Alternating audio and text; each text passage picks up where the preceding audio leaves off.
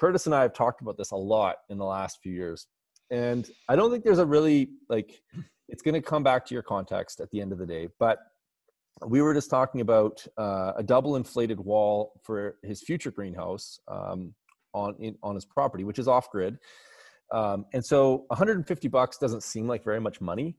Um, but if you translate that to kilowatt hours, uh, $150 in Alberta um, nets out to about uh, you know 1,500 to 3,000 kilowatt hours per year. Now, to generate that, um, if you assume an average of four hours of solar energy per day on your array, I'll just um, on an annualized basis. So let's just use 3,000 divided by four that's 750 um, kilowatts divided by 365.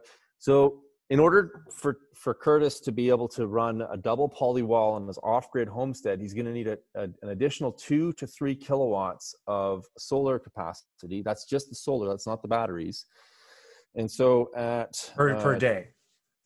Well, that's the um, the size of the array. So if you need 10 for your house, you're going to need two just to keep your greenhouse inflated.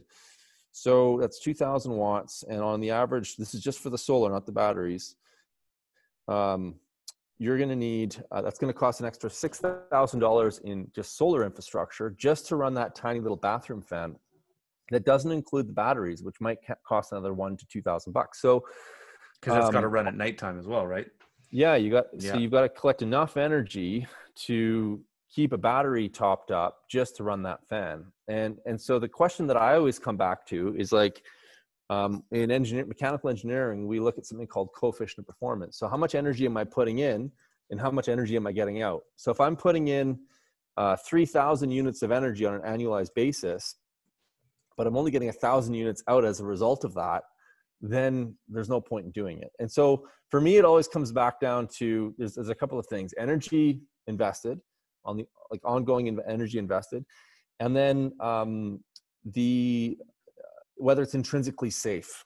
Um, and so engineers, as most people know, are kind of risk adverse. And so if I was living, if we're talking about an off-grid situation, but even even like where I live, I'm not off-grid, I'm on-grid. We get three to four feet of snow per year. Um, and we have regular power outages, even though we're on grid. And so if we end up with a massive snowfall um, and my fan dies and I end up with a foot or foot and a half of snow on top of my poly, and if the poly doesn't fail, um, now I've got this huge load on my trusses that I have to think about.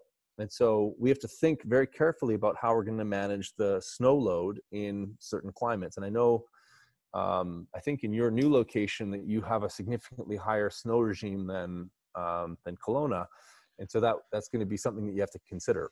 Yeah. So far, it's not too bad, but yeah. Okay. Well, we'll see what happens over the course of the winter. But mm-hmm.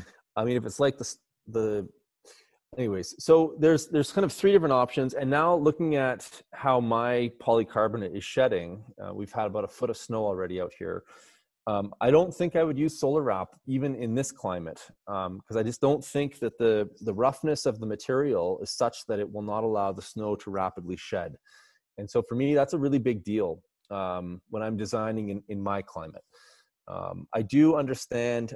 Uh, it's funny when, when we get into to cost and stuff. I had a guy on my YouTube channel the other day tell me that I was, I was full of beans because um, when he looked at the cost of what of the greenhouse that I just designed, that he'd never be able to justify.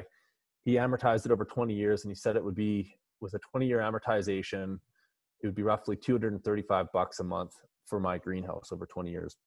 He says there's no way I could grow $200 of food in that greenhouse. what? So, so, for me, it's like, well, okay, maybe about? you're just a crappy gardener, but yeah, absolutely to save money because the food that that all three of us grow is not available in a grocery store first of all. Yeah. Um, like it's the nutrient density is so much higher uh, the taste is so much better. Um, like uh, for me anyways i'll speak for myself i do it for insurance. Like absolutely. me, i want to be able to grow food uh, in a variety of different scenarios. So i'm i'm worth i'm willing to put the kind of money in